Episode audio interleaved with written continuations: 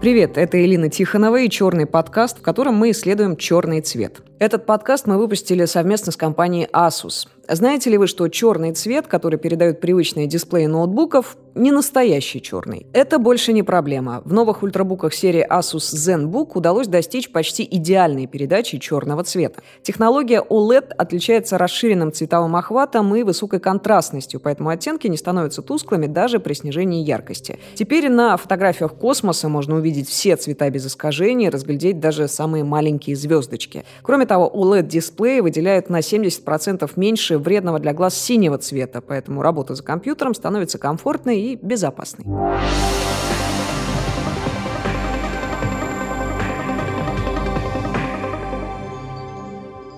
Почему квадрат такой черный? Казимир Малевич написал целую книгу о своем самом знаменитом произведении, но люди до сих пор задаются этим вопросом. Черный – это отсутствие цвета или сочетание цветов? Мрачность это или элегантность? Абсолютный плюс или абсолютный минус? В классической живописи, авангарде, в современном искусстве черный часто является не цветом, а знаком. Вот что он может обозначать? Поговорим с Виктором Меламедом, иллюстратором, художником, преподавателем, куратором курса иллюстрации Британской высшей школы дизайна. Виктор, приветствую. Привет.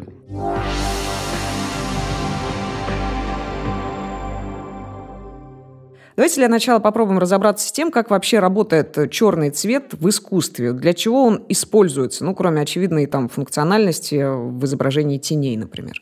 Ну, в искусстве все решает контекст, да, и нет никакого универсального правила, что черный всегда будет в любой ситуации чем-то. Ну, это правда про любой цвет, и про белый тоже.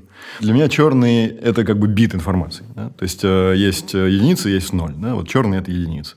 Ну, иногда бывает наоборот, да, и на самом деле это тоже важный для меня как бы процесс переключения, да, что есть единица, что есть ноль, но я, если вы посмотрите мои работы, для меня это комфортная как раз среда, это чистый черный чистый белый, потому что я работаю в часто в цифре с портретами. И я просто рисую ну, черной кисточкой по белому фону. И все, все, что я хочу сказать, я могу сказать с помощью черного и белого. То, что касается именно меня все остальные ситуации, да, надо рассматривать отдельно, да. Ну, вы ну, черный квадрат, да, и это на самом деле довольно смешной, мне кажется, казус, потому что весь мир уже давно успокоился по поводу черного квадрата Малевича и вообще абстрактного искусства да, в разных формах. Только у нас до сих пор идет спор, да, там, правда ли... Это же наш квадрат. Это же наш квадрат, но, да, великое это искусство или непонятно что. Виктор, вот а, если говорить о черном как символе, да, первая mm ассоциация, которая у всех а, возникает, черное, такой там мрак, там зло, тьма, противовес как раз белому, добру и свету. А вот э, для вас э, такая оппозиция, насколько она явная? Ну, для меня, как бы, когда я рисую или что-либо еще делаю, э, этот черный, скорее, черный цвет чернил. Да? Когда мы просто по белой бумаге пишем э, и что-то сообщаем таким образом. Если вы не думаете, добавлю-ка я зла нет, я не думаю, добавлю-ка я зла, я думаю, добавлю-ка я содержание. То есть белый цвет по умолчанию цвет фона, да? черный – это цвет как бы сообщения. Поэтому, чтобы черный стал цветом зла, он должен стать как бы цветом фона, да, он должен стать пугающей как бы пустотой, он должен стать э, всеобъемлющим, что не так уж просто сделать. И вообще отдельный разговор в этом смысле, насколько мы готовы воспринимать, э, ну, даже очень черную картинку, как там что-то страшное. Это еще нужно, так скажем, научиться э, добиваться от зрителя, чтобы он погрузился в картинку целиком. Вот. И в этом смысле картинки, которые пытаются добиться от зрителя какого-то испуга, используя черный цвет, э, ну, это, в общем, дешевый трюк, который не так уж часто работает. То есть, э, и наоборот, если мы посмотрим, ну, скажем так, хорроры последних лет, э, то они скорее избегают этого. Да? Ну, мне кажется, что э, там вся история про там, звонки, да, там, конечно, черный цвет как ну, неизбежно появляется как что-то такое очень а, пугающее, именно потому что в нем очень трудно разглядеть детали. Но э, мне кажется, очень интересной вообще вся история с этими прохладными скандинавскими хоррорами, да, где скорее холод э, вот этого белого пространства, он оказывается еще более пугающим. То есть белый – это э, новый черный в хорроре, новый цвет страха. Ну, в какой-то момент был, сейчас уже опять так не работает. А да, сейчас какой и, самый страшный цвет? Я не знаю. Цвет я, я, возможно, я не уследил за последними хоррорами, да, но вот последнее, что меня сильно напугало, был фильм «Hereditary», да, «Наследственное». И ну, даже не то, что напугало, да, просто был такой тяжелый зрительский опыт. Там, мне кажется, желтый цвет солнечного зайчика самый пугающий. Но еще раз повторю, все зависит от контекста, и э, художник, если он полагается на то, что он может взять прием и перенести его в свое творчество целиком, да, скорее всего, недооценивает силу ну, того, что произошло за это время, того, что он как бы вокруг этой штуки навертелось, и что он сам как бы предлагает в качестве контекста этому приему. Ну, я имею в виду в данной ситуации черный цвет. Интересно ведь откуда вообще взялось вот это представление, что черный – это цвет траура, да, еще там в доисторические времена его именно как там э, цвет для обрядов погребения основно использовали. При этом в восточных странах все ровно наоборот, как это часто бывает, там э, черное воспринимается как такое инобытие белого, белое настолько ярок, что не может быть воспринят человеком, ослепляет его, поэтому тождественен тьме, то есть белый равно черный. Эта же мысль, кстати, есть у Платона. А, он говорил, этот невидимый глазом свет, тождественный мраку, не что иное, как Бог. У китайцев черный вообще цвет неба и почитается как царь всех цветов. Вы скорее э, европеец тут или восточный человек? Um... Для слушателей, для наших, кстати, я уточню, что Виктор весь в черном, включая ремешок часов. Дело в том, что я, я не могу себя поместить ни туда, ни сюда, потому что, еще раз повторю, что все зависит от ситуации, в которой мы оказываемся. А, ну, для меня там вопрос о Боге и там, дьяволе, хорошо рифмуется с э, как бы, дихотомией пустоты и как бы бытия. Да? То есть дьявол – это пустота. И в этом смысле там, космос, холод, да, это такая как бы ассоциативная цепочка.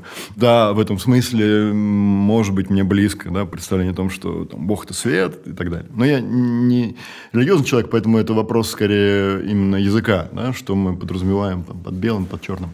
А, но еще раз повторю, с таким же успехом да, мы можем сказать, что пустота – это белый лист, да, в котором нет ничего, и он как бы вот страх белого листа – это страх пустоты на самом деле, да, в которой мы должны что-то как бы поместить свое и таким образом открыться, таким образом как бы э, обнаружить себя и обнаруживать свои какие-то слабые стороны.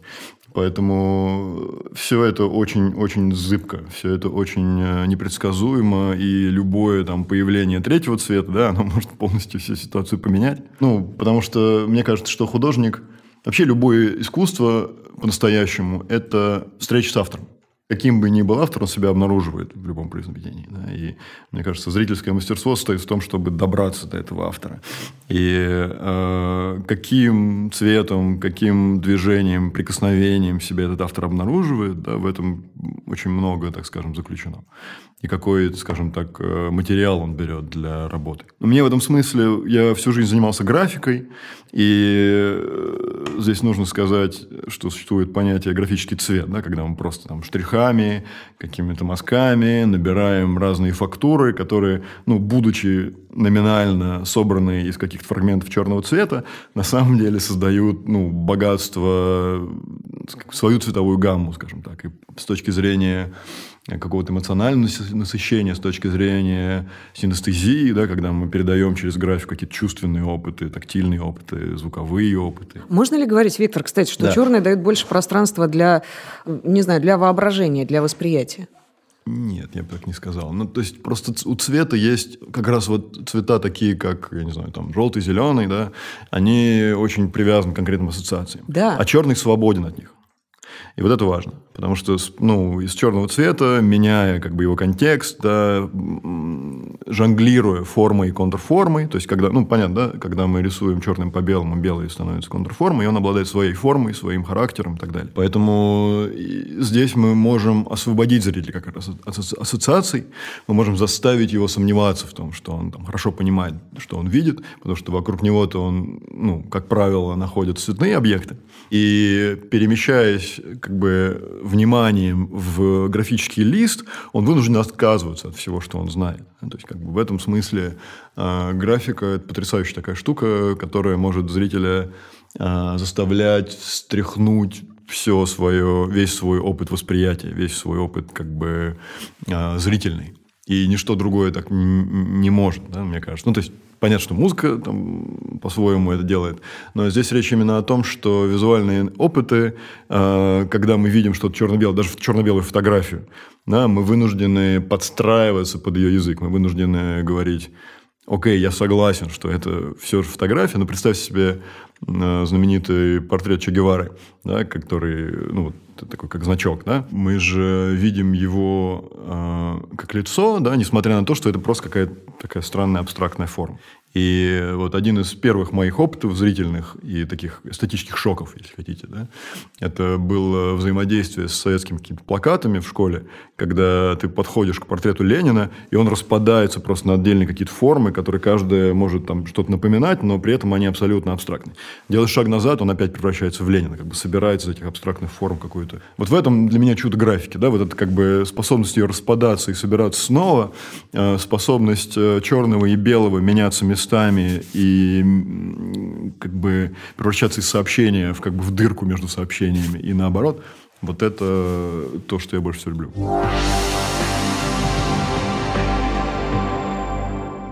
Это интересно.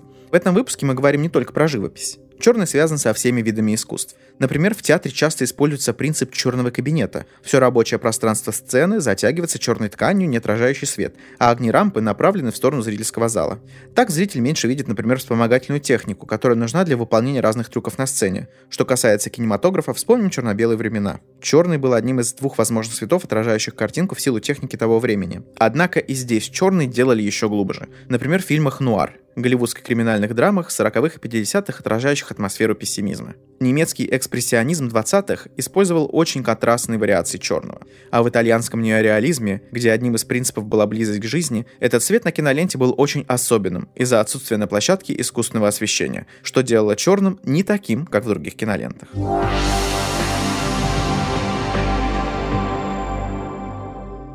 Я почему-то вспомнила про э, кинематограф, про попытки, на мой взгляд, довольно неловкие раскрасить советские черно-белые да, фильмы. Это ужасно, я согласен. Но, на мой взгляд, это сильное очень упрощение этих фильмов. И сейчас как раз тренд э, на то, чтобы снимать черно-белое кино. Два mm-hmm. фильма, которые выдвинуты от России на Оскар и вошли в шорт-лист Оскара, в этом году. Они оба черно-белые. Угу. Ну, я напомню, что уже один черно-белый фильм получил Оскар некоторое время назад. Ну, когда кинематографист выбирает э, черно-белую гамму, да, он перемещает зрителя на некий уровень условности более глубокий. Да? То есть, он говорит, все остальное не важно. Есть он как бы сразу обозначает, что мы не перемещаемся в, ну, грубо говоря, начало 20 века, когда еще не было цвета в кино, а мы именно как бы говорим, все это не совсем правда. То есть мы как бы не пытаемся сделать реалистично, да, мы не пытаемся обмануть зрителя. Мы сейчас сыграем с тобой в историю. Вот э, один из любимых моих фильмов в этом смысле, ну, любимый сложно сказать, потому что это тоже такой тяжелый опыт, это «Европа» Ларс фон Триера. Он начинается с того, что показывает нам «Бегущие рельсы», черно-белые, по-моему, да, если не ошибаюсь. Там есть какой-то элемент цвета, но, в принципе, это черно-белый фильм. И он как бы говорит, я тебя гипнотизирую. И дальше весь фильм – это гипноз. То есть он как бы доводит до предела эту историю. И раз уж мы говорим о черном цвете, то Европа – это, на мой взгляд, вершина немецкого экспрессионизма, который формально как бы э, закончился там сколько-то лет, десятилетий до фон Триера, но он возвращается к этому языку, возвращается к его такой максимальной предельной условности, поскольку он, как режиссер, э, очень любит эту эпоху он ей признается в любви, но одновременно он там, добавляет в нее каких-то своих механизмов, э, своего нового как бы знания о том, как работает кино. Это потрясающий фильм. Он сразу как бы объявляет, что это игра, это условность, это гипноз, и сейчас я буду делать с тобой, что хочу. Очевидно, примерно так же э, работает и такой э, театральный прием, как черный кабинет, когда все пространство сцены затягивают э, чер- черным полотном, и мы видим только актеров, mm-hmm. без каких-то сопутствующих, навешенных на них деталей в виде там интерьеров и бутафорий. Mm-hmm. Ну, разумеется. Ну, просто такой же бывает белый кабинет, понимаете? И также работает э, классическая схема музейная белый куб, да? То есть, просто когда фон однороден, да, и он как бы никак э, не э, ну, там, разделен какие-то блоки, да, то есть в нем нет никакой лишней суеты, он выталкивает внимание зрителя в то, что нарушает эту как бы однородность. И будь то черный или белый, совершенно как бы не важно в этой ситуации. Ну, то есть это важно с точки зрения интонации, но с точки зрения механики черный куб, белый куб работают похоже. Кто это открыл в искусстве, вот такое воздействие черного цвета? Ну, можно, наверное, вспомнить Матисса, который в 1946 году э, на открытии выставки в галерее МАК в Париже сказал, черный – это тоже цвет. Это, собственно, стал лозунгом вот этой первой выставки. Она стала знаменитой именно благодаря экспериментам с черным цветом. Прекрасная история есть про Агюста Ренуара, э, к которому как-то прибежали студенты художественной школы и сказали, мы вдохновились вашими светлыми полотнами, выбросили торжественно все свои тюбики с черной краской в сену. А в на это Ренуар, э, очевидно, из какого-то внутреннего протеста написал свои зонтики знаменитые. Торжество просто черного цвета во всех да, его оттенках. Не вспоминаются никакие анекдоты по этому поводу, но я буквально вот недавно читал лекцию про пластилин в графике. Вообще, ну, скульптура отдельный такой разговор. Мне очень нравится жанр театрини, э, который был популярен там в какие-то поздние возрожденческие годы. Ну, это, по сути, это маленькие диорамы такие в раме. Но там просто черный цвет, он как бы всегда по краям как бы давит. То есть, он создает такое как бы виньетирование, да, что называется.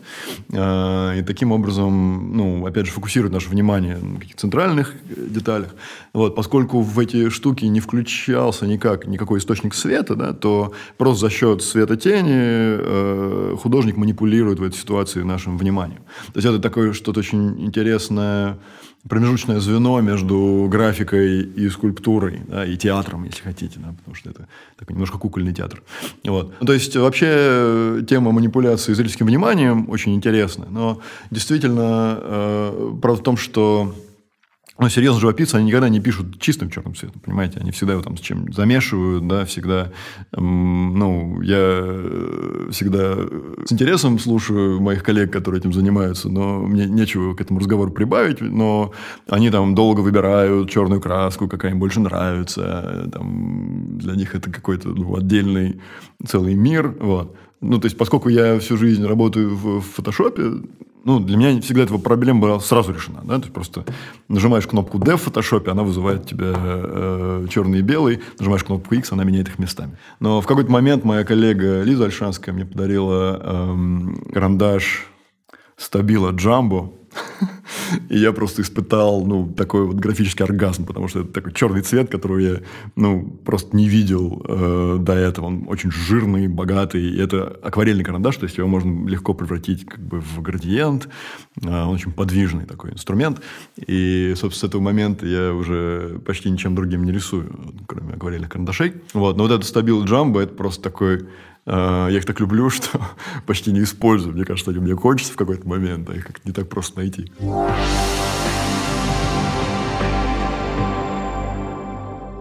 Это интересно. Какой разговор про искусство без черного квадрата Казимира Малевича? Но дело в том, что он был не первым. В 17 веке английский мистик Роберт Флат написал картину «Великая тьма», идентичную квадрату. В XIX веке француз Поль Вийо, драматург и либретист, представил работу с неполиткорректным названием, которое можно пересказать как «Драка темнокожих людей в подвале», полностью черное прямоугольное полотно. Спустя 11 лет от работы Био, эксцентричный журналист Альфон Сале создал целую серию таких работ с шутками про цвета, в которой был и черный прямоугольник с ироничной подписью.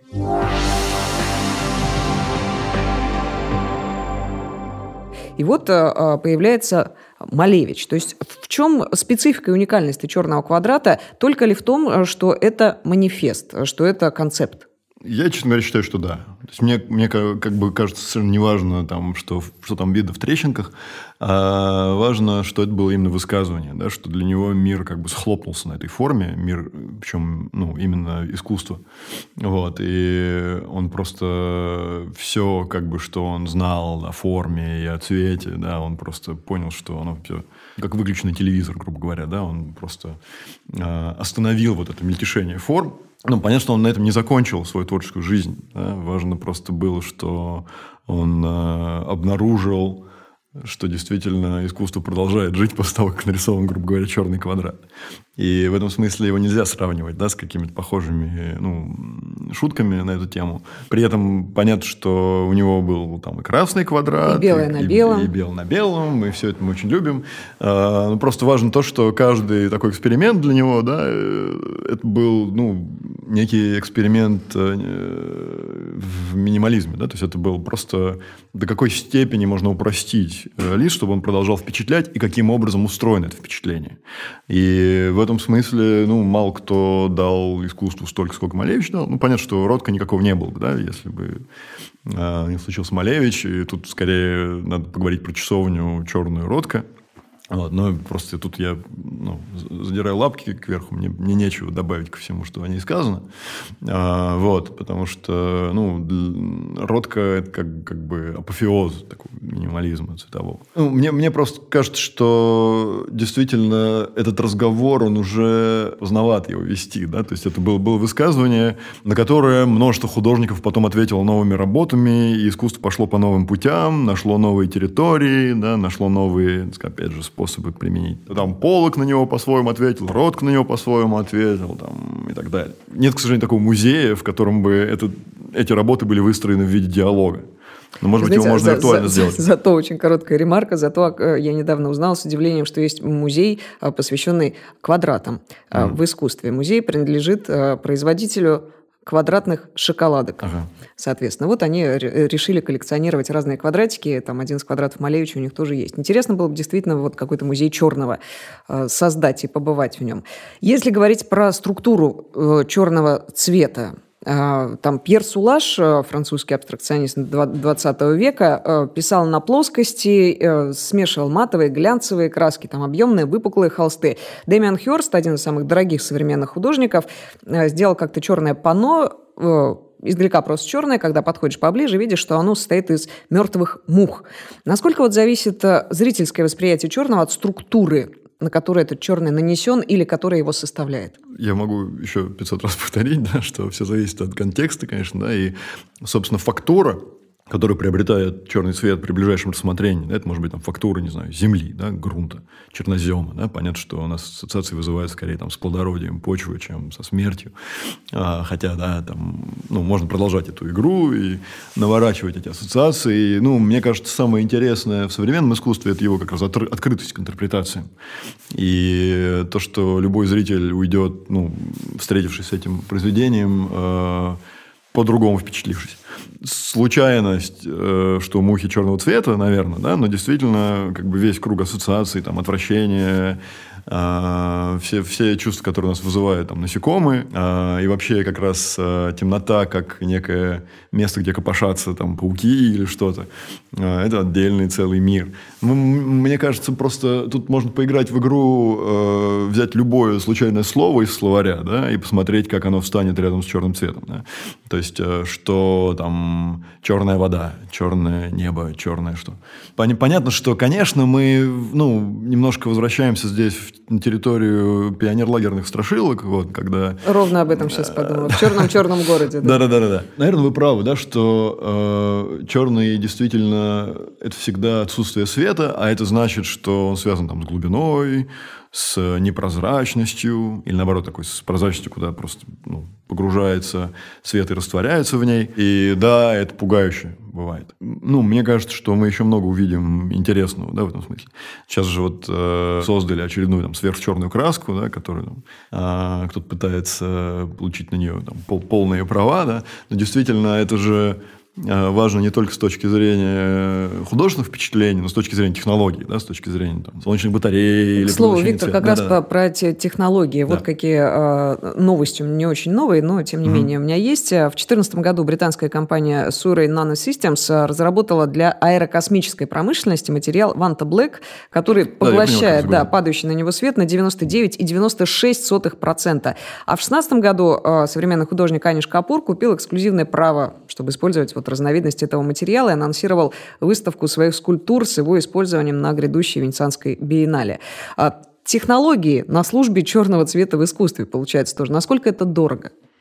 Ух, этого я не могу вам сказать. Но это, конечно, ну, Капур – это довольно фантастический художник, продолжающий тот самый разговор, э, ну, не начатый Малевичем, да, в котором Малевич сказал веское свое слово. И, ну, работа Капура, очевидно, стоит очень дорого, потому что за ним стоит имя Капур, да, не потому что они покрашены в Анта-Блэк. Вот. Но другое дело, что любая технология, когда она появляется, она там стоит очень дорого, потом постепенно-постепенно, когда по мере того, как люди в ней нуждаются все больше и объемы производства растут и так далее, оно становится дешевле, дешевле, дешевле. Я не знаю, может быть, мы через там сколько-то лет или месяцев увидим как бы акварельные карандаши, которые будут как бы а, рисовать Ванта Блэк. Но правда в том, что я забыл, где я видел, где-то в Европе. Ну, то есть, это был не Ванта Black, какой-то другой э, материал, да, который там супер поглощающий. Да, он действительно выглядит как дыра. Вот. И это впечатляет, э, в том числе потому, что ты понимаешь, что ты не вполне контролируешь себя. То есть, тебе реально хочется как бы войти в эту стену. Хотя ты понимаешь, что это стена, да, ну, просто потому, что ты видишь ее как бы низ. Но она воспринимается как дырка в том числе. И вот этот сам зрительский опыт, да, когда ты перестаешь доверять своим собственным глазам. Он очень-очень интересный. Я думаю, что Малевич был бы, конечно, счастлив э, получить в свои руки эту штуку, но высказывание его не становится от этого более слабым да, или менее важным. Судя по тому воздействию, о котором вы рассказываете, это опасненький такой материал. Опасненький, да. Я думаю, что художники современные любят же подвергать зрителя всяким неприятным э, опытам. Ну, просто, еще повторю, да, вот этот момент, когда ты останавливаешься перед стеной, не понимая, стена это или, или дыра, он очень сильный. Вот. Ну, вообще, я считаю, что в искусстве все упирается в зрительский опыт. Да? То есть, и, ну, вот эта встреча с художником – это один из его просто аспектов. А, всегда что бы с тобой ни происходило, мы обязаны останавливаться и пытаться там все свое тело прощупать, да, просто сказать, что у меня там мурашки побежали, да, или я напряг там, не знаю, ноги, руки, или я как бы закрыл глаза, потому что я не хочу на это смотреть. То есть э, никакие эмоции, никакие впечатления не, не существуют вне телесных опытов. И там столкновение визуальное с темнотой – а, ну, понятно, что оно влияет, там, например, на циркадные там, ритмы, да, на ритм сна. Вот. Мне кажется, что это важно в том числе э, ну, просто понимать, как, как человек воспринимает черный цвет с точки зрения просто его ну, жизнедеятельности. Ему нужна темнота, и мы все время, там, возвращаясь к нашим мобильным, да, там, уже, уже засыпая, да, мы все время взламываем темноту, и э, ну, вот одна из тех вещей, которые в том числе э, современное искусство занимается, да, оно как бы пытается вырвать нас из какого-то вот этого контекста. А, ну, иногда у него получается. Нам нужна темнота, мне кажется, отличный слоган для партии выгорающих офисных э, каких-то работников и жителей мегаполиса. Да-да-да, совершенно точно. Черный цвет как альфа и омега, как альфа или омега, в зависимости от намерений художника, в зависимости от зрительского восприятия. Обсуждали мы с Виктором Меломедом. Виктор, спасибо вам большое. Спасибо вам. Это была Елена Тихонова, черный подкаст от РБК и Асус, в котором мы исследуем черный цвет. В этом выпуске поговорили о черном цвете в искусстве. Подписывайтесь на подкаст на всех площадках, ставьте оценки, пишите комментарии и не забывайте делиться с друзьями, которым также интересен черный цвет, как нам. Пока.